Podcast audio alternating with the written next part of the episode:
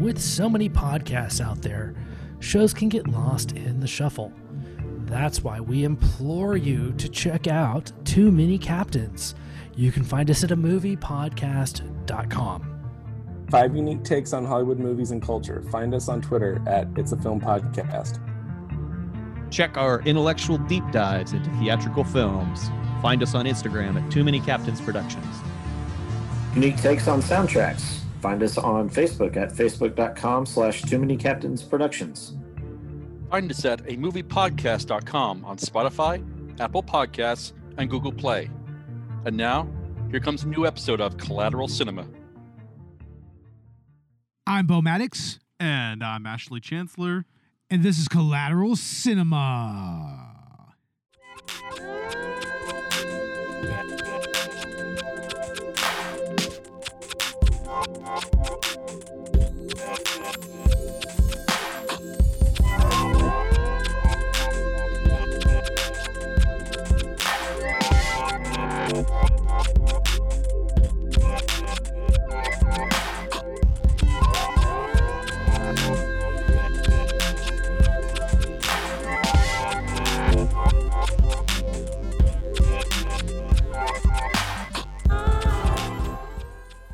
Welcome to Collateral Cinema, the only movie podcast that matters, where we focus on good movies, bad movies, and everything else in between in the world of cinema. We are podcasting straight from somewhere in South Texas, and yes, my friends, we are a 420 friendly podcast. So whatever you have, smoke it if you've got it, my friends. Hell yes, and welcome to Anime Month once again. This is like the second season that we've done something like this, right? Konnichiwa! yeah, right. Konnichiwa. Uh, what, what is it? Desu, desu. but yes, indeed. Yep, we're throwing a bone to the weebs. This Yo, time. Mina, podcast no. I don't know. God damn it, you you fucked that up bad. Podcast no mai no Mina. oh my Or lord. something. I don't know. Yeah, so tell us how much more of a weeb you are, Ash. Tell us how much of a ginormous weeaboo you are. Uh, I'm not a weeaboo. I don't. I don't associate with that. Uh, Uh, yeah, right. I uh, bullshit. I eschew that demographic because you know what? I am. I just. I just enjo- happen to enjoy some anime. Okay. Okay, yeah, fair Es- enough. Especially late '90s anime. I mean, you you really can't. Uh, you really can't go wrong there. And I mean, that's what we're here to talk about. I like some of the more modern stuff too. Don't get me wrong. I mean, that's kind of my stopping ground, but uh, not. I, I- don't support the degeneracy of the culture or subculture. No, we don't condone any of that, honestly. I'm going to say that right now. There is no reason to even touch that side of the fandom. You, you, you, you get me? Yeah, and so if you have an anime profile picture, uh, you are what is wrong with the internet. wow, look, look at us. We're doing our anime month, and here we are just trashing weeaboos. God For damn it. Oh yeah, but, but all right, weebs. I mean, eh, we're we're gonna give you, throw you a little bone, throw you a little something fun, something that I think might be actually a little more uh, accessible and universal, more or less. We're getting into our first Studio Ghibli movie. And what else would it be but Hayao Miyazaki's Princess Mononoke? I mean, it's just kind of a no-brainer other than maybe like My Neighbor Totoro. I mean, yeah, but I mean, this is your pick for the anime month, Ash. yeah. I kind of wanted to challenge myself because this is one Miyazaki film I actually haven't seen before. I mean, I've seen Spirited Away, Howl's Moving Castle, um, but I, I've not seen Princess Mononoke, and this is widely regarded as uh, one of the best, if not the best, Miyazaki film. Out of everything I've seen so far, I, I would have to agree with that. I mean, this is uh, actually kind of a different beast in a lot of ways. Uh, it's a quite a bit more action packed than any other Miyazaki film.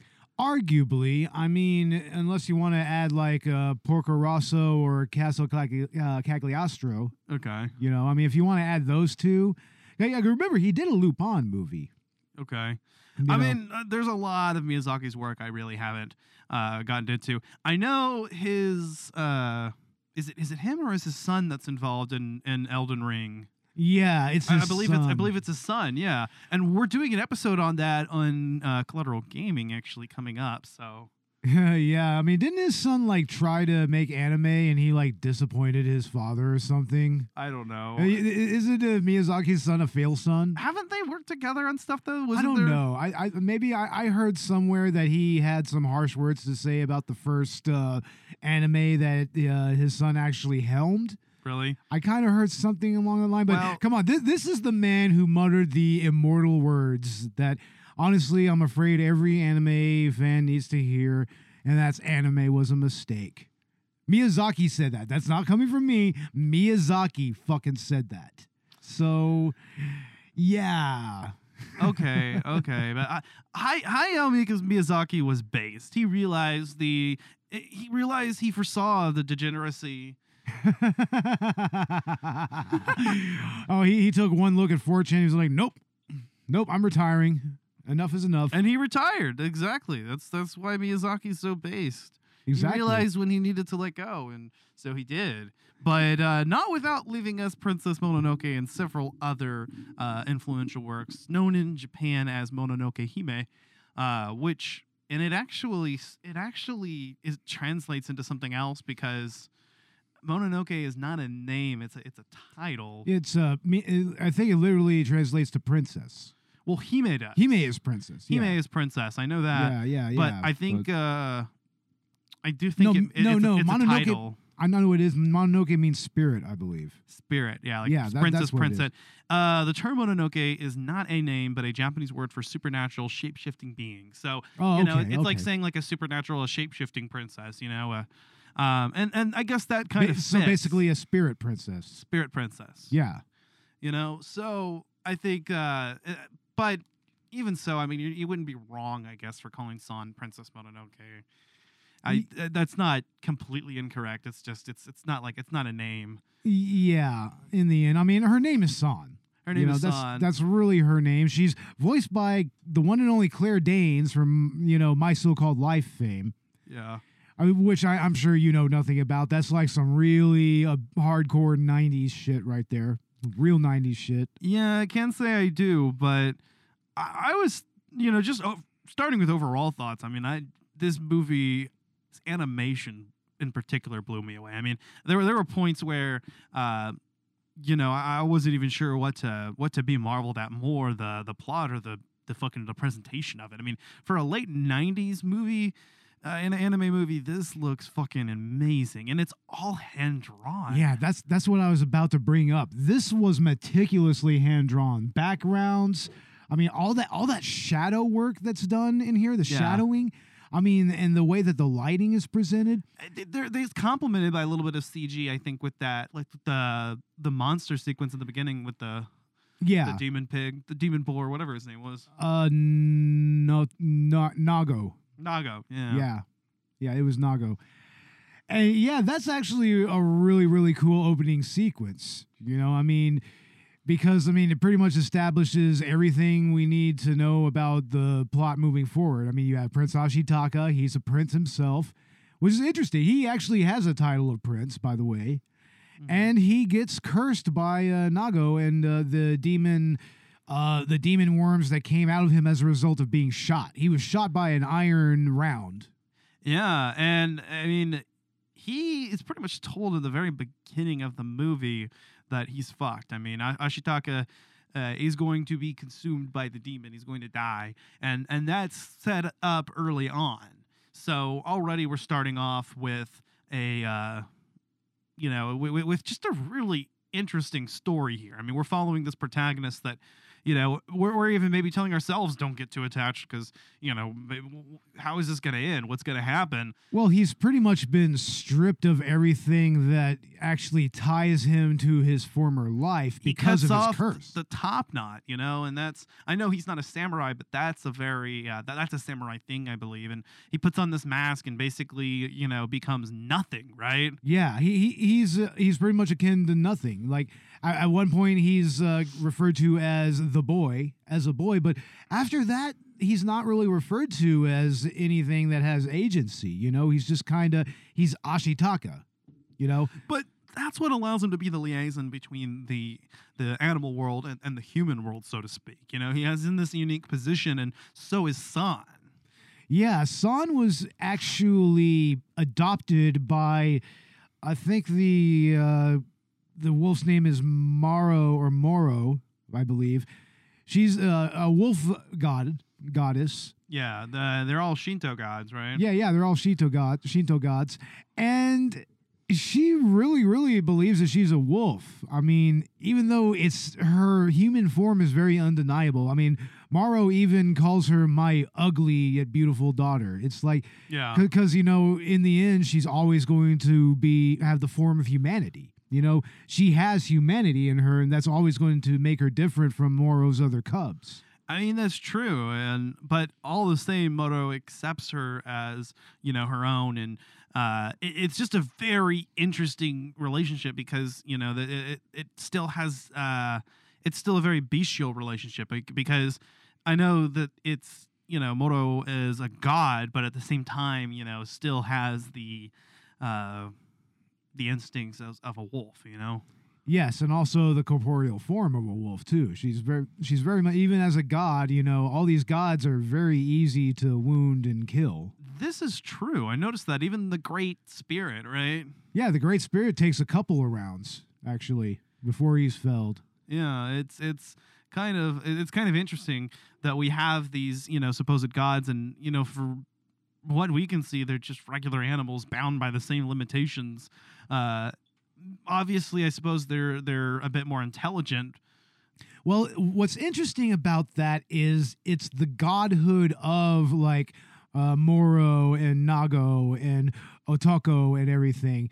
Like that's it's that godhood that actually allows them to have that type of sentience. What about know? all the apes, though? Well, that's kind of interesting. The apes are starting seem to, to have some kind of sapience, don't yeah, they? Yeah, but their god was actually killed, so you're starting to see that their uh, means of communication is actually starting to deteriorate a little they're bit. degrading. It's like they're becoming normal animals over time. Yeah, right. and- and they're e- they even come at one point to attempt to actually eat Ashitaka because they believe that that will actually allow them to rebuild the forest because that's their job. They go and they they replant the trees that are destroyed by uh, the residents of Irontown.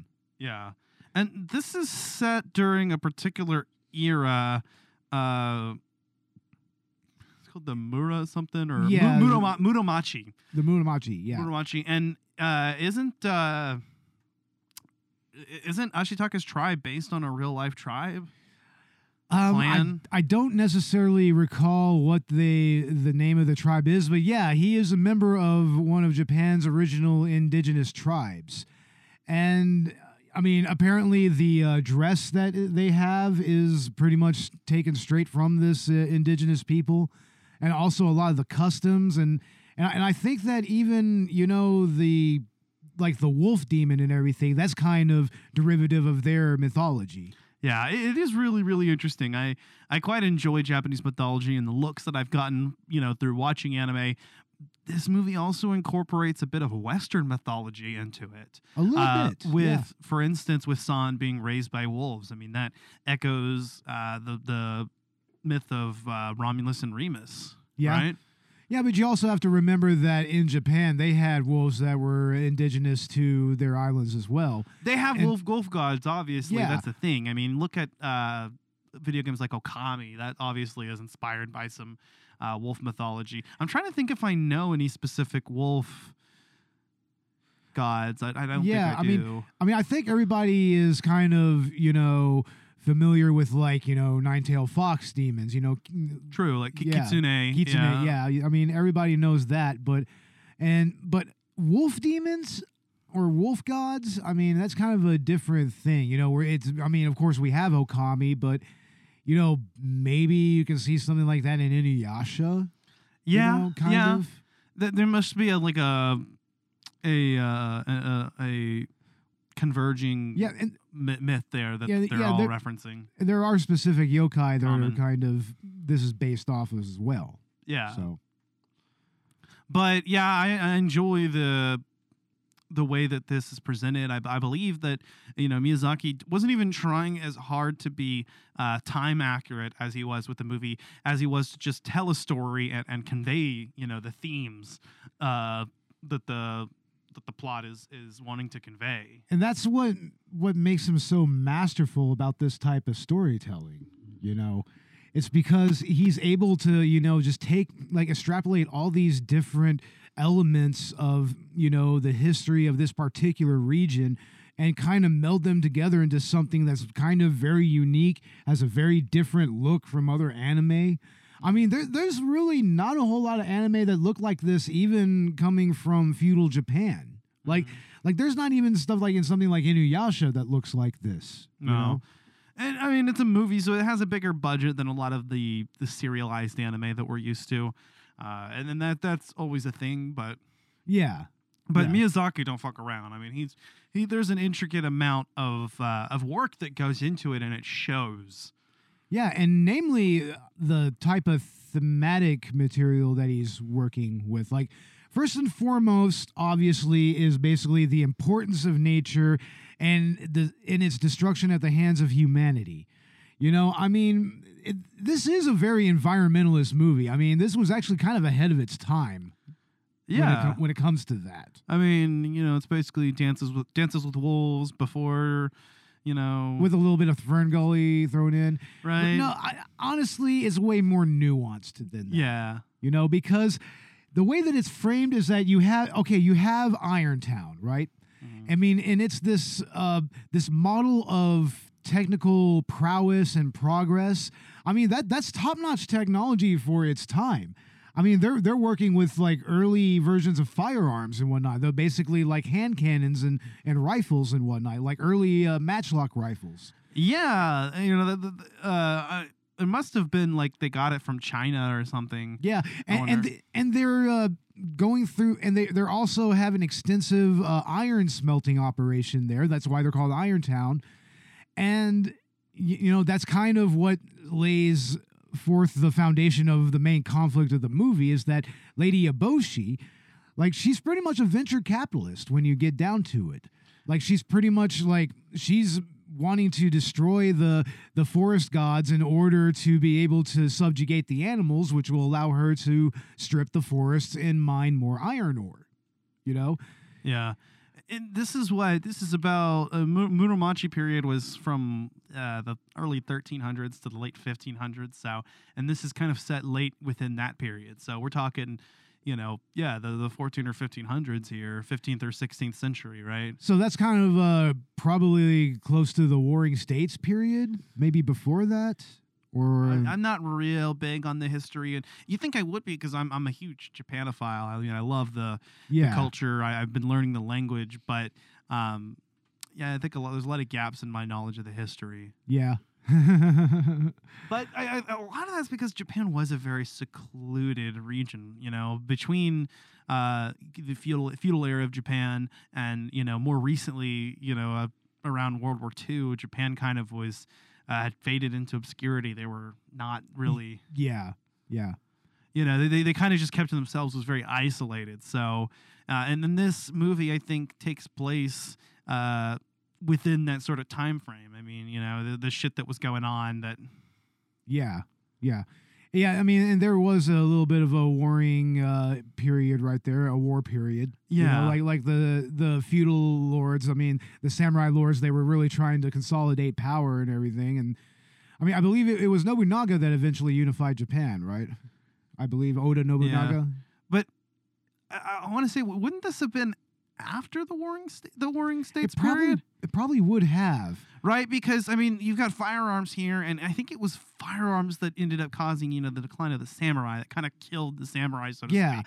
You Because also- you can't really fight honorably against guns. But what, what's it, what's interesting about this is that in a way this is kind of showing early on when firearms were really starting to kind of come into Japan, you know, Yeah. and that's and where it started to change that dynamic.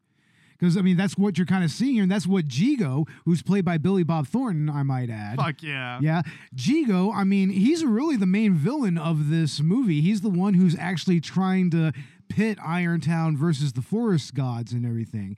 And and and at the same time, you have Lord Asano, who we never actually see. Mhm. We have his forces that they're contending with.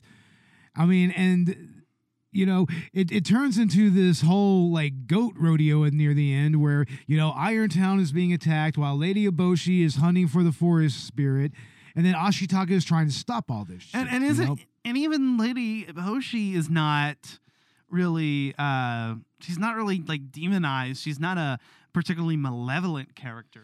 well, She's that- representing, you know, the the the conflict, but Yeah, that kind of goes to another th- uh, theme that Miyazaki likes to touch on is, you know, the the actual essence of what good and evil is and how it's really really a very very nuanced situation. There's infinite amounts of gray when it, in the world of Miyazaki, you know? yeah. I mean, even the most evil actions that uh, Lady Eboshi could, you know, actually undergo, it, it's it's all for her the, the people that she's leading in Irontown, who all look up to her, and they. And it, it actually looks like a really cool place to live. I mean, she's liberated uh, sex workers from, uh, you know, not that sex yeah. work is wrong or anything, but she liberated uh, women from forcibly being uh, put in brothels and whatnot you know, and also brought their husbands on. Like, I mean, he, they pretty much uh, taught all of them, you know, to uh, work. I don't know. know? Their attitude towards it is just, you know, hey, we make more money doing this than we were We may working in a it- brothel, so yeah, and it's- we can eat as much as we want. So yeah, it's like, yeah, this is a good deal for us. It's like, and and there's real camaraderie amongst all of them. Like, for instance, when you have uh, Kohroku and uh, Toki, who are really, really central figures amongst the uh, the lay people of Irontown. You know, Yeah. they're they're actually almost kind of kind of de facto leadership positions there. I just think it's funny how all the ladies want uh, Ashitaka's dick. Oh, they got thirsty real quick when he showed up, right?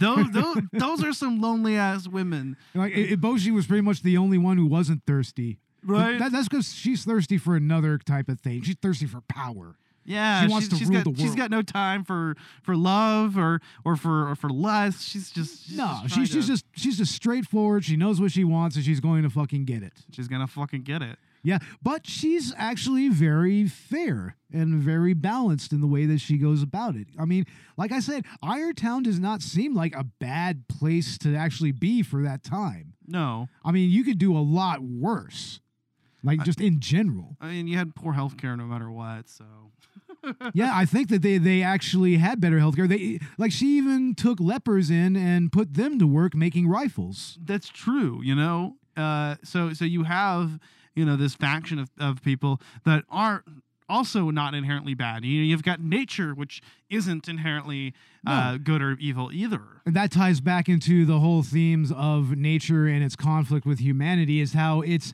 even then, yeah, nature is neither really malevolent nor is it benevolent, you know?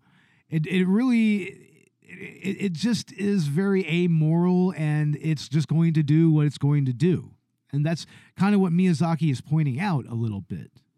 Yeah you know because you know like you said you're, you're seeing you know both the the uh the good and the bad the the pros and cons of technological progress. You know you have people that are brought out of situations you know uh, of uh that were uh, um, poorer quality of living and but you've also see how that affects nature and you know what that means for humanity as nature basically uh what's the word uh Oh, takes re- takes its revenge i mean I was, Yeah, I was yeah, looking yeah. for something else takes vengeance. takes vengeance Yeah. yeah. something like that but you know like like nature fights back uh and it does. And and that curse that Ashitaka has on his arm is indicative of that. It, Yeah. And that kind of shows how, you know, if you allow the right conditions for an evil act to occur, that evil act will kind of cycle around back onto everybody because you know, yeah, Ashitaka's hand is cursed. He was cursed by uh, Nago. Nago was a demon because Nago was uh, shot by an iron round. And, And- who shot that iron round? Eboshi. Eboshi. Eboshi shot that. So, I mean, in many ways, it's all about, you know, like the conditions that lead to evil actions and how those evil actions kind of come home to roost in many ways. You know, I guess you could call it karma, although I don't really think that's even what Miyazaki is going for there. No. honestly. It, I think ultimately it just uh, it, it represents how ultimately uh, how ultimately what, what's the word I'm looking for here uh, helpless yeah. humanity as it gets. I mean, it, it kind of uh, brings home the idea of the Im- impermanence of humanity in the face of the forces of nature. Just as uh, Ashitaka is helpless to uh, stop this curse, you know, and ultimately, you know, nature is what takes it away, but it's it's it's at nature's whim, not his own. He's completely helpless in the face of it. And so, you know, when Ashitaka's gone, when humanity's gone, nature is still gonna be there, well, I mean, the flow. in the end, then this goes back to another point of what Miyazaki was saying is that, you know, we're all we're kind of seeing nature doing that right now in real time. Yeah. You know, I mean, obviously, we are not a, we are not a climate change denying podcast. We know that that is definitely a looming threat. And this movie understands that. And it also shows that, you know, just as nature can be malevolent or uh, benevolent, I don't know why I can't fucking speak right now, but um, I mean, so can humanity, you know, towards nature. And I mean, nine times out of ten, mercy. nine times out of ten, it's like humanity, uh, like nature can win, but there's a lot of ways that uh, humanity kind of won over nature. And now that's kind of kind of looping back on us. humanity upsets the balance, but basically it's like stirring a hornet's nest. You know, yeah, nature is always going to be a self-correcting thing. you know exactly. So while humanity has uh, a significant influence on nature, nature comes to get us in the end. You know, Yeah, it's like we can fuck up our planet, but we're gonna fuck up ourselves too, and that's that's still just nature. and in the end, nature will reclaim what is uh, nature's. I mean, Exactly. like I remember there was that series. I think it was on Discovery Channel. It was called uh, After Earth, and it was really fascinating because yeah, that's exactly what would happen if we were just gone and we weren't there to kind of maintain, you know, our infrastructure and maintain society. Is like eventually nature would overtake it. Nature would Hey. claim reclaim it. hey, Bo. And- we, we live in a society. Yeah, we do live in a society. Bottom text. Bottom text. But I mean, you you see that near the end of this movie as well. It's like the Yeah. the nature pretty much reclaims its its balance, you know, and it's humans that have to kind of replace that balance. Because remember, the uh, forest uh, spirit's uh, head has to be returned by human hands. Right. Humanity has to atone. Humanity has to make the amends. Yes, exactly. And ultimately, uh, I think is rewarded. I think nature kind of has a, a sort of a forgiving attitude by the end. It's like, okay, you know, you've atoned for this, but But the but in the end, it's also a very tenuous kind of balance because Yeah. you, you have to remember the the forest spirit is no longer alive by the end of the movie, even after reclaiming its head. no. I mean, in many ways, it didn't really die. It just kind of kind of forced its essence to kind of rebuild the forest in one fell swoop, and that just kind of wiped him out. Like Yeah. in, in the end, the, the forest spirit is just kind of in the forest, but it's not his forest anymore. Right. So, I mean, it, it it's kind of interesting how Miyazaki uh, allowed that to play out in the end. But you, you know, and, and, despite what's happening to Ashitaka, I, I I think he's uh, he, he's a sympathetic character. He's a character I think that um, we actually have, you know, some kind of feeling toward. He doesn't have any necessarily uh, extravagant details about his personality, but I mean, what we do know about him is that you know he's he's an earnest and prepossessed young man. You know, yeah, well, he was a prince before he was cursed. you know yeah and ultimately he continues to try to do the right thing i kind of like his attitude about it you know and what's funny is that you know because he's a dead man walking he kind of doesn't care Yeah, what happens to him he's like you know what you want to try to kill me go ahead you know In many ways, that makes him precisely the agent for that type of diplomacy. When you really think about it, between nature and the and humanity. Yeah he's got nothing to lose so at least he's going to try to set things right and and do what he can uh, he, he seems to kind of have this fixation with San. Uh, there's obviously, you know, kind of an implied romance there. but at the same time, it's very subtle. It's not like in your face. Uh, there's no direct uh, acceptance of that. I mean, they, they could easily be friends. It's definitely heavily implied, but I don't know. I don't know. Might he it be- called her beautiful, and and there's the whole mama bird moment. Yeah, it's like her the co- kissing him. I mean, I I think it's obvious that we're we're led to believe that, and hey, I ship it. In a time when gods walk the earth, an epic battle rages between the encroaching civilization of man and the gods of the forest. When the forest has been cleared and the wolves wiped out, this place will be the richest land in the world. Now, the fate of the world rests on the courage of one fearless princess I'm not afraid to die, and I would do anything to get the humans out of here. and one brave warrior. You fight like a demon, boy. Like something possessed. What exactly are you here for? To see with eyes unclouded by hate. Now watch closely, everyone. I'm going to show you how to kill a god. Fire!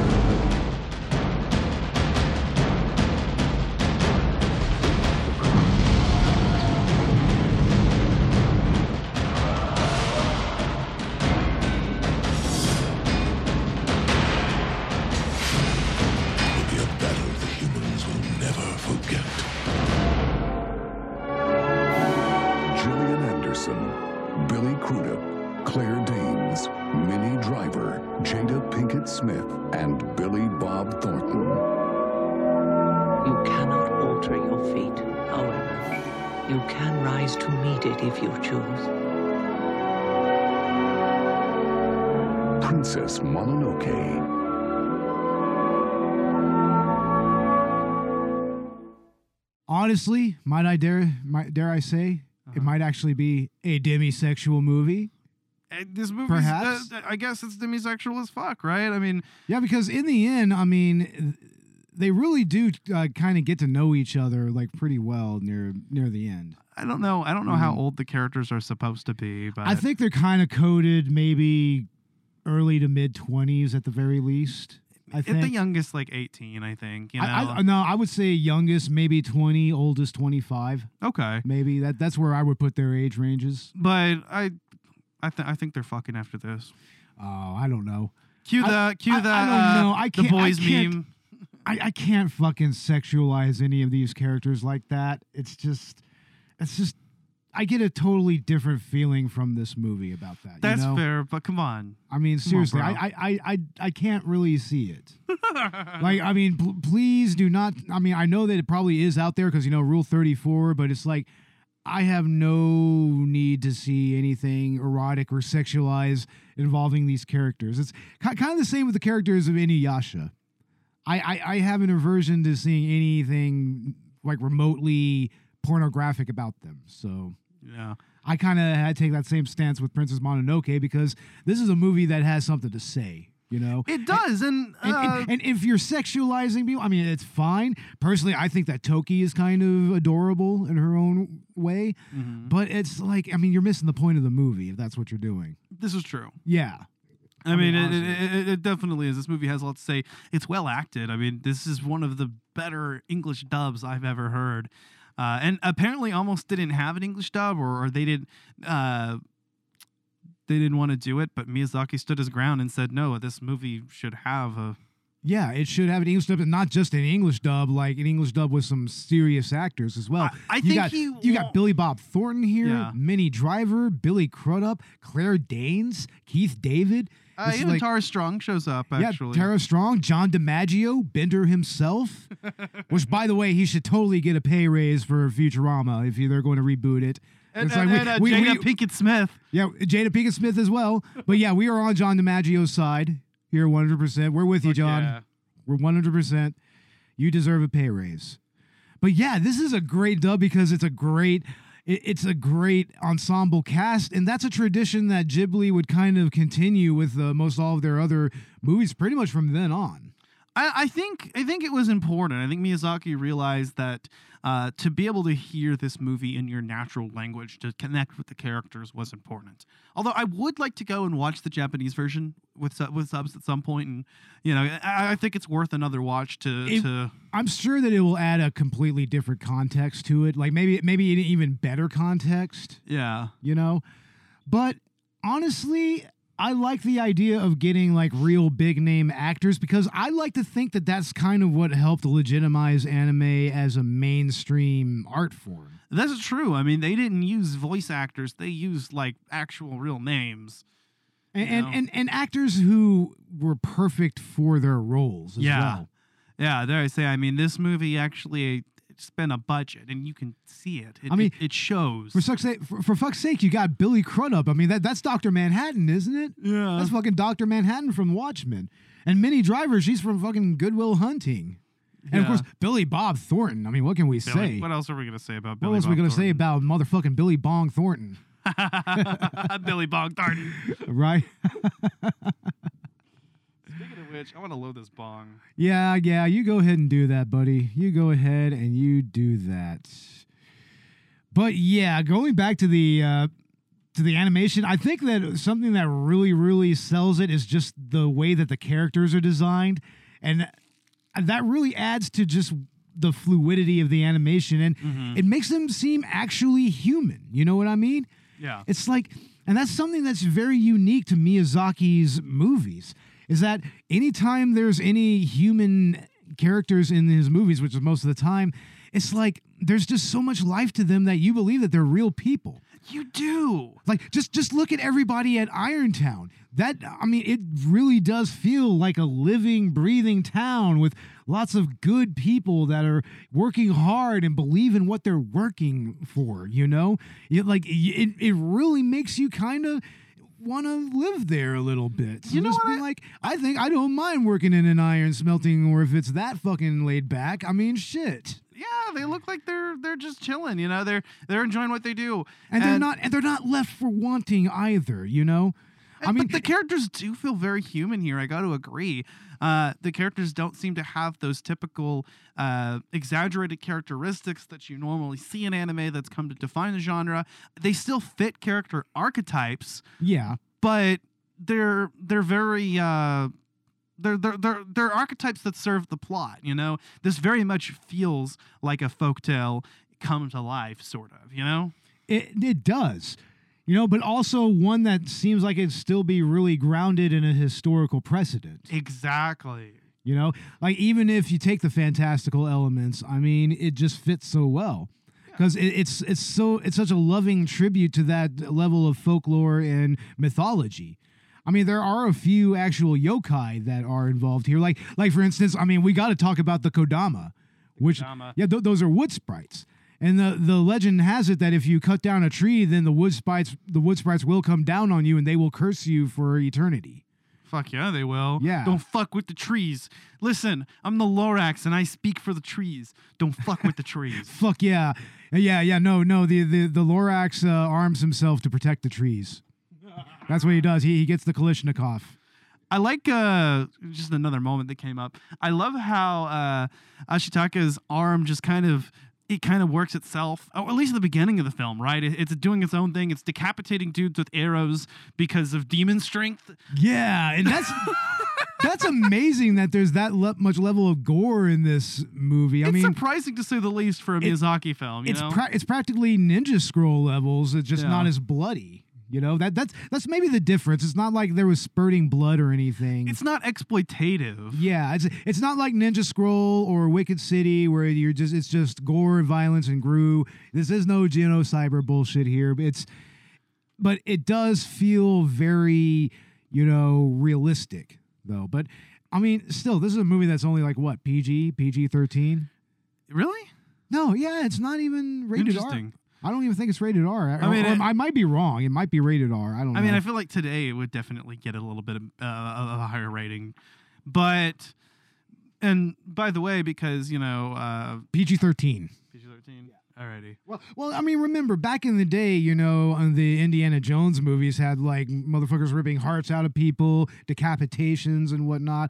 Like people melting and exploding, and those were PG to PG thirteen movies. Those are the reason that the PG thirteen uh, rating was made, pretty much. Yeah. It was it was for those particular movies. Yeah, and this movie doesn't have, uh, you know, there, there, like you said, there's no real sensualization to it. There's no, uh, it's just, it is what it is, you know. It's it- Yeah. it- and it's and it's flat out. But going back, I like how Ashitaka deals with this arm that kind of uh, does its own thing, but then later on goes to control it and, and handle the power. Yeah, and, and that's once again another thing that comes straight from Japanese folklore. It's like there are uh, certain uh, like yokai that are pretty much like black snakes that if they bite you, they will infect you with a curse. Yeah. So I mean that has precedent in Japanese folklore as well. But yeah, I mean it's pretty much supposed to be the hatred that, you know, is the undercurrent for all of these conflicts here, you know? Mm-hmm. I mean, remember, I mean, Nago, when he died, I mean, he pretty much said, like, you filthy, disgusting creatures, you are all going to suffer my wrath. You'll suffer exactly like me. Like, he says it in a way, it's John DiMaggio, and he says it in a way that's, like, really cold. It's like, Yeah. ooh, damn. That, that's some seething hatred right there. There's some real talent here. Oh, lots of talent, of course. Of course, as it were. But I mean, this movie, as far as the story is concerned, I mean, I I love the I love of Irontown, of course, and how that plays into everything. And, and it, it kind of leads to that central conflict where it's kind of a war on like three fronts in a way, or at least at least two fronts. I mean, you have the uh, war with the boars, you know, There are multiple factions at play. Here. multiple factions and I, that that's another thing that kind of goes back to what miyazaki was saying about you know good and evil like another thing that kind of plays into that is how people draw their lines because of that Yeah. you know and, and this is a movie where lots of lines are fucking drawn here Yeah, this is true. You know, I was watching this too, and then the one of the first things that came to mind, I think even in the opening sequence, is how much fun this game could be as like a like a turn-based strategy RPG, like Fire Emblem style. I don't know. I could see a really dope video game that was like that. I, I just eh, we're seeing uh, Ashitaka at the bells right now. All these women are so thirsty over They're him. so Look at thirsty. the- Look at them, and they all have husbands. You know, They don't give a fuck. they don't give a fuck. These women have age. These, these women all have agency. You know, they they do what they want. and, and that's because they have a real important place within the uh, inner workings of Irontown. I, mean, they're they're the ones who are not only like keeping the iron ore melting, they're also like part of the defense force there. Like at, in Irontown near the end, when they're battling Lord Asano's forces, everybody picks up a picks up a rifle and everything. To be fair, in Japanese culture, women have often had uh, positions of authority and more agency as compared to other cultures. I mean, that's that's Yeah. kind of been an undercoming, un- I mean, there's- current. There's, there's still some regressive elements to the culture. When Definitely. I mean, the to- idea of brothels to begin with. Yeah, of course. I mean, un- unless you've also got men in brothels. If if you got men working brothels too, then it's totally okay. Sex work is real work. But if you could find better work that pays better, then do it. Do what suits you best. Exactly. But hey, some of us are quite talented in that area, so they would excel in sex work. So, Bo, when's the last time you had sex? don't fucking make this about me. I'm talking about the sex workers. Oh. Asshole. Oh. God damn it. I thought I thought okay. But anyway, I guess we can start getting into final thoughts about this movie, perhaps. Yeah, yeah I mean, I this is one of my favorite anime movies of all time, right here. I mean, I've I've told a lot of good stories about you know watching anime with my family and with my friends and whatnot, but this one, I mean, I remember first watching this with my brother. We were just chilling out in my, uh, I, I don't know, I don't remember where we were at, in my mom's room or whatever, and this came on. And then this was early on we were really discovering anime. and We were really like just kind of getting into the culture a little bit. And Mm-hmm. this was a real touchstone because this was other than Akira, this was uh, like the second movie that I saw that I was just like, oh, this is high art.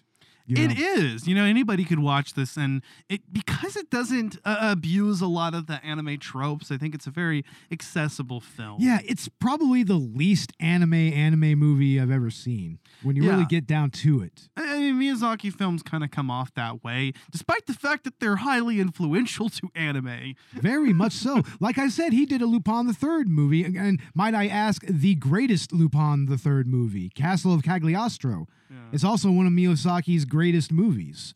So, I mean, this is a man that has made like Porco Rosso and My Neighbor Totoro. And you know, Studio Ghibli, they've had like immensely important works. Like, like for instance, I have Grave of the Fireflies right here. That's another very important. I think Ghibli released it.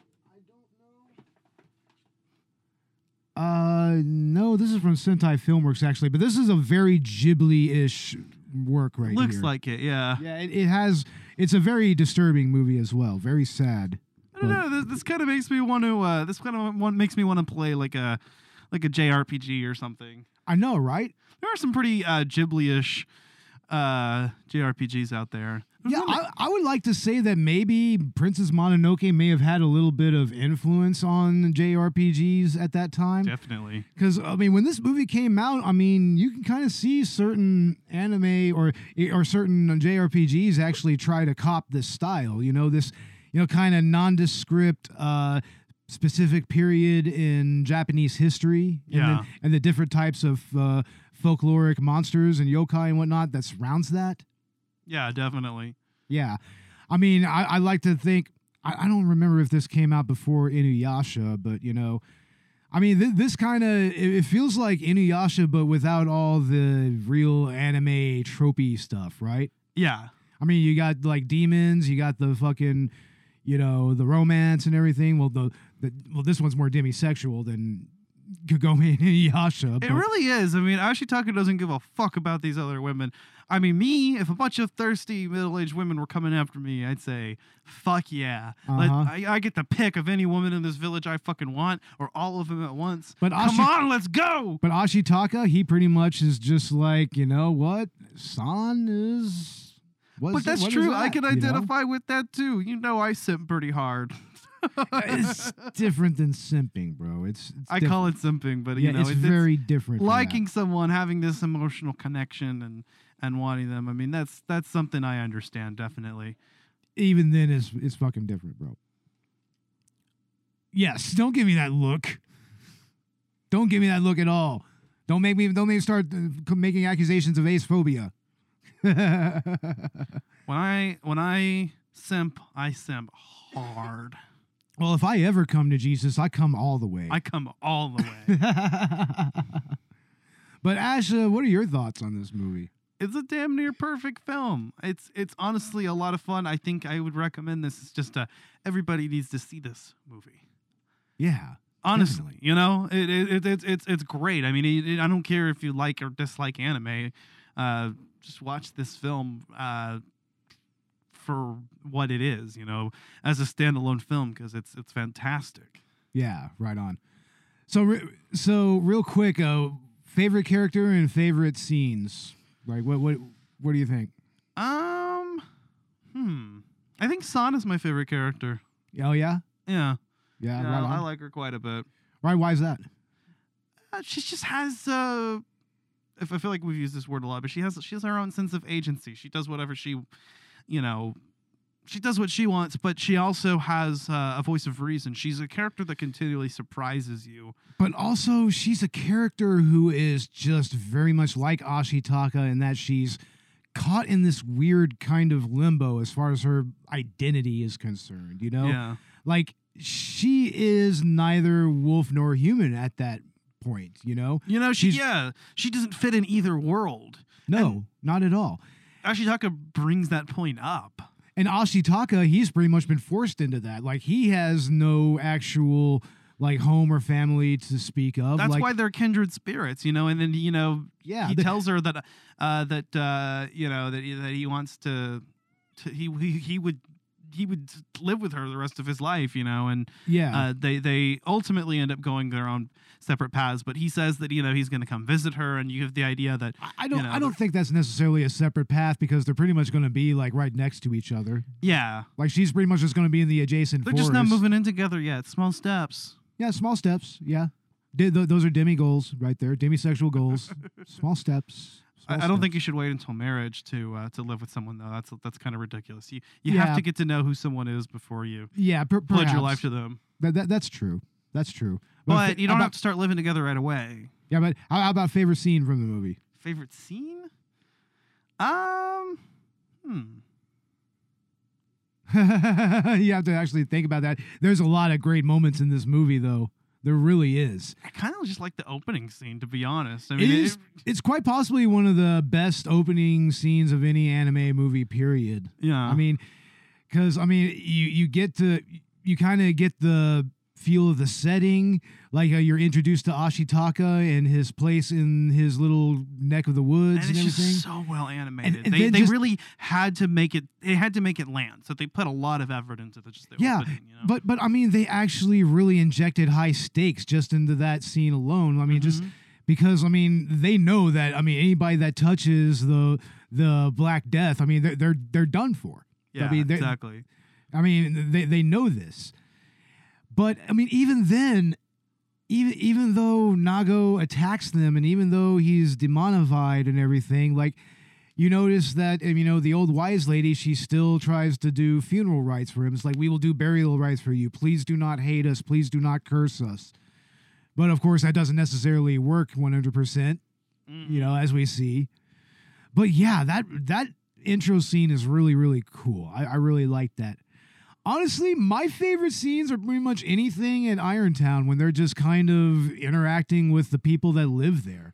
I mean, it's it's it's a it feels like just a real breathing entity all its own, mm-hmm. and everybody in that within that entity kind of you know has their role there. You know, like I said, even even the lepers have a place there. yeah, You know? exactly. Everybody contributes. Everybody contributes, and Eboshi seems to be very fair. I mean, she's by no means like a good person. I mean, she's still a rapacious capitalist.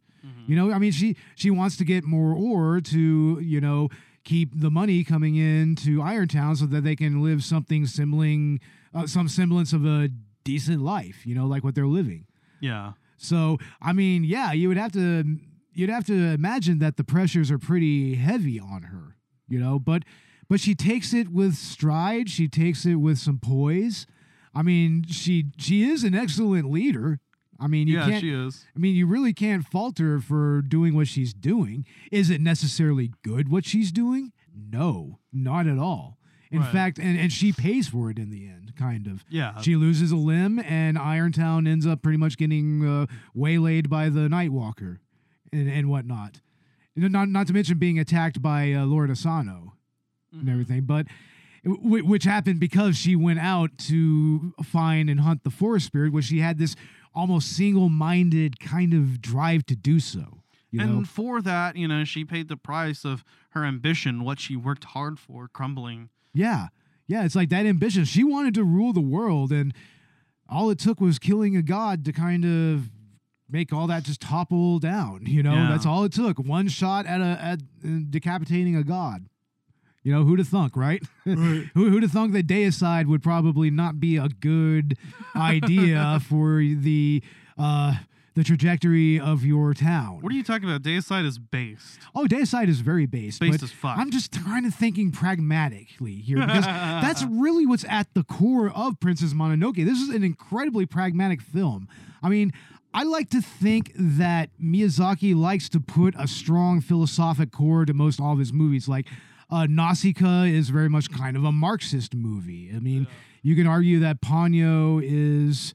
I mean, I don't wouldn't say utilitarian. I'm, I'm not really sure what the philosophy there is, but here this is very much like a. Uh, it's it's very much prag- pragmatic. You know, it's trying to take the entire the entire big picture into consideration and the different nuances that you know make that big picture complicated. Yeah, one hundred percent. And this is a complicated big picture here in this movie. Very complicated. I I, I, enjoy hey, the the nuances of the plot. You know, and I I, I like how uh, intricate it is. I like how uh, there there doesn't really seem to be uh, a very uh, binary yeah, measure of of uh, of good or evil. yeah. There's no of- duality there. There's it, it's a spectrum. It's all morally gray. You know. Yeah, exactly. And you know, I mean, in many ways, you can tell that you know nature in the forest they recognize that, you know, and they act accordingly. So, I mean, I don't know what more what more can we really say about this movie. I think this movie is ethical consumption under capitalism. It's very unethical, very ethical, and I would argue maybe slightly vegan. Even okay. it's totally vegan, bro. It's You all would for say the that. animals. It's all for you know the balance of nature and for allowing animals to live freely and not be subjugated and exploited Except by, by each humans. other. Except by each other, but that's a whole nother issue. That's what happens when, you know, they have that line of reasoning. You know I that guess. animals aren't vegan, Bo. I know animals aren't vegan. That's not the point. Human beings can be vegan. That's the point. They can choose to do so. Can also not be and enjoy their lives. Oh, whatever. fucking om- fucking omnis. I swear to God. Just kidding. But but anyway, yeah. I mean, that's our final thoughts on Princess Mononoke. Uh, I guess we'll go ahead and get into our promos and everything and plugs. Uh, what's going on with Collateral Gaming, Ash? All right. Well, uh, hopefully by the time this is out, I should we should finally have gotten our fucking Mario and Luigi episode out. Just uh, life kind of throwing out everything. It's hard to it's hard to schedule things together. But Yeah, uh, Mario and. Luigi Superstar Saga is the most recent thing we released, and then we are doing Horizon Zero Dawn and a spoiler-free review of Horizon Forbidden West.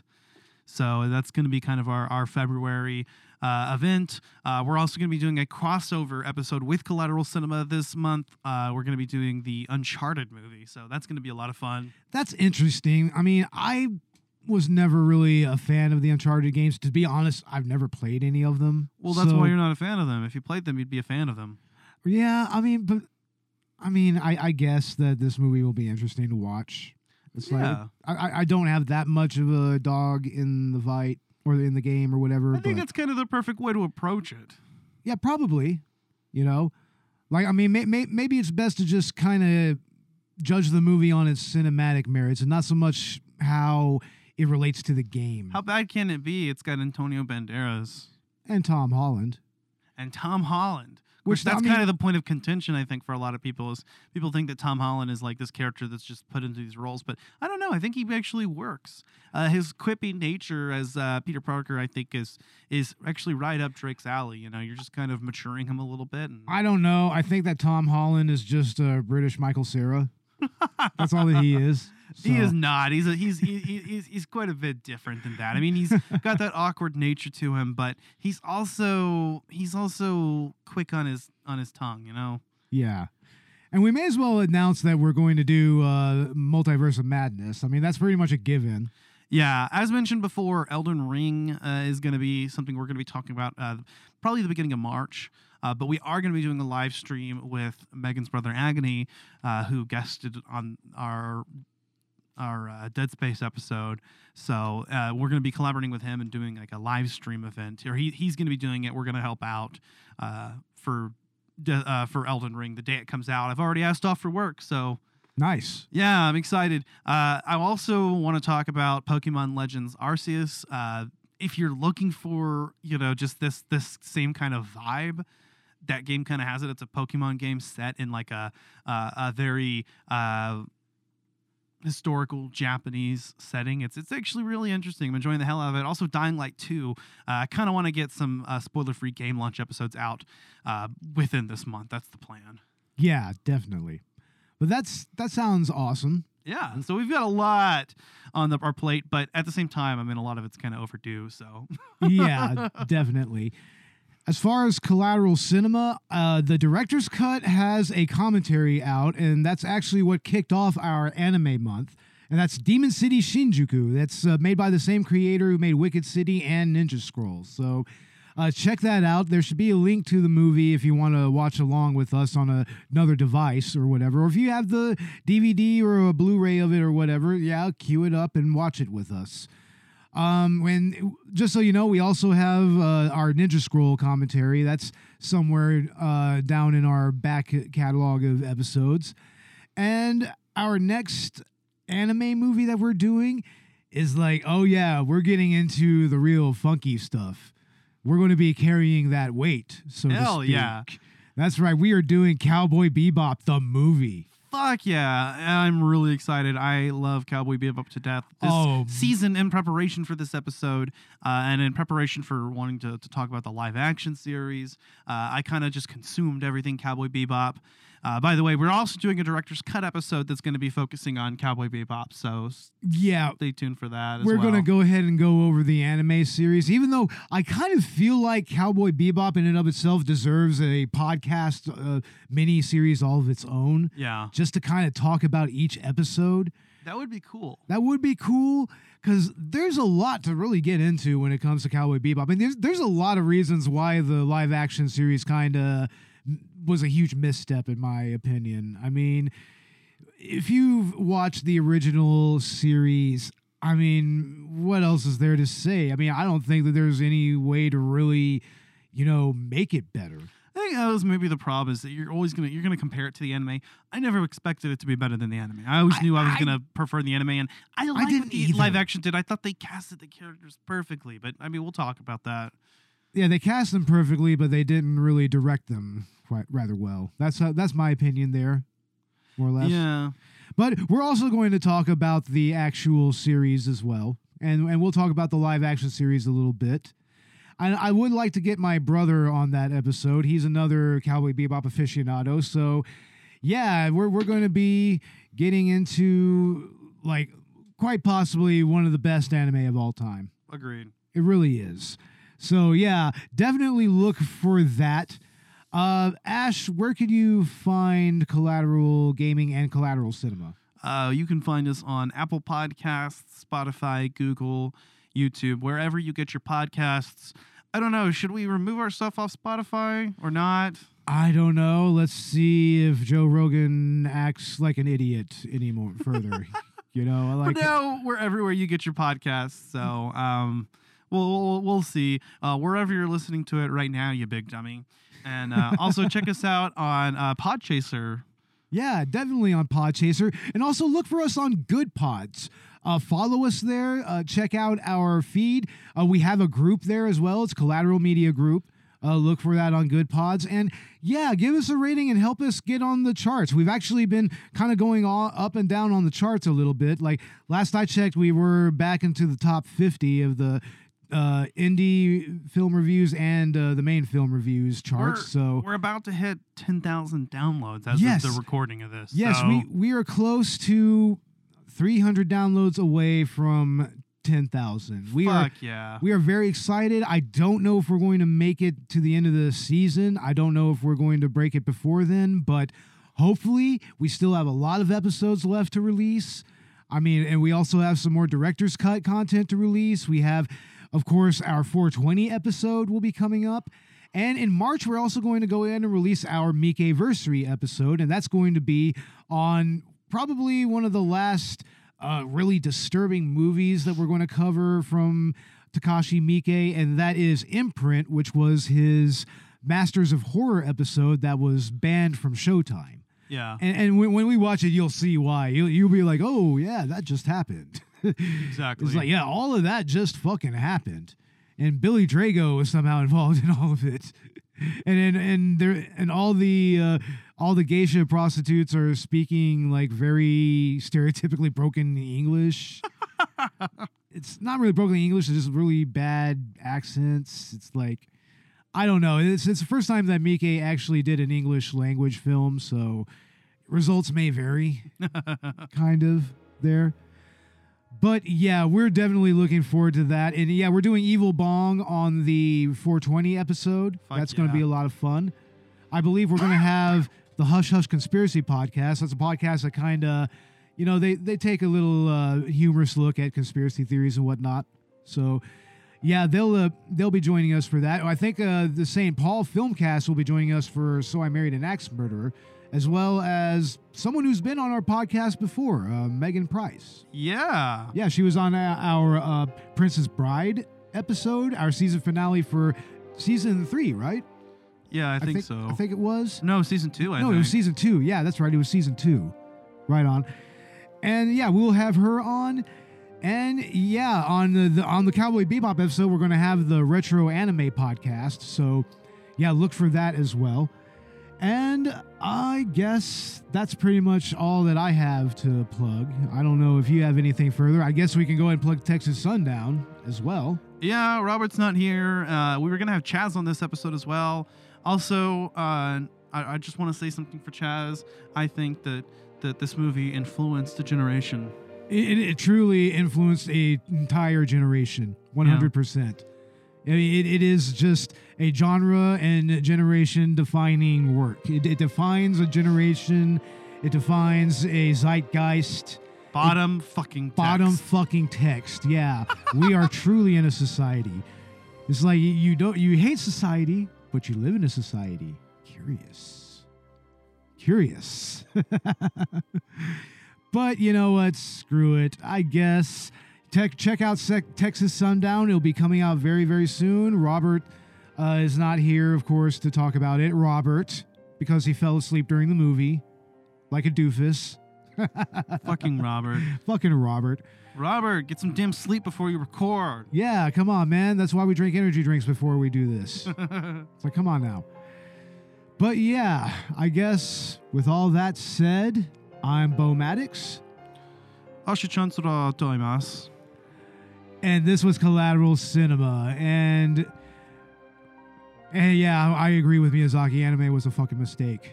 Anime was a fucking mistake. Go look on Anime Circle Jerk. It was a mistake. Laters, ladies and gentlemen.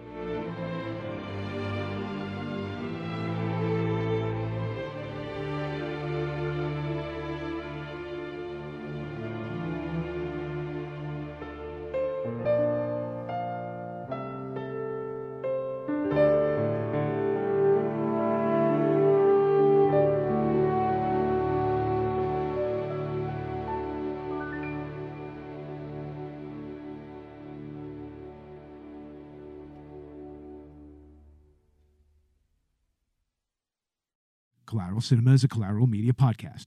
All music and movie clips are owned by the respective creators and are used for educational purposes only. Please don't sue us. We're poor.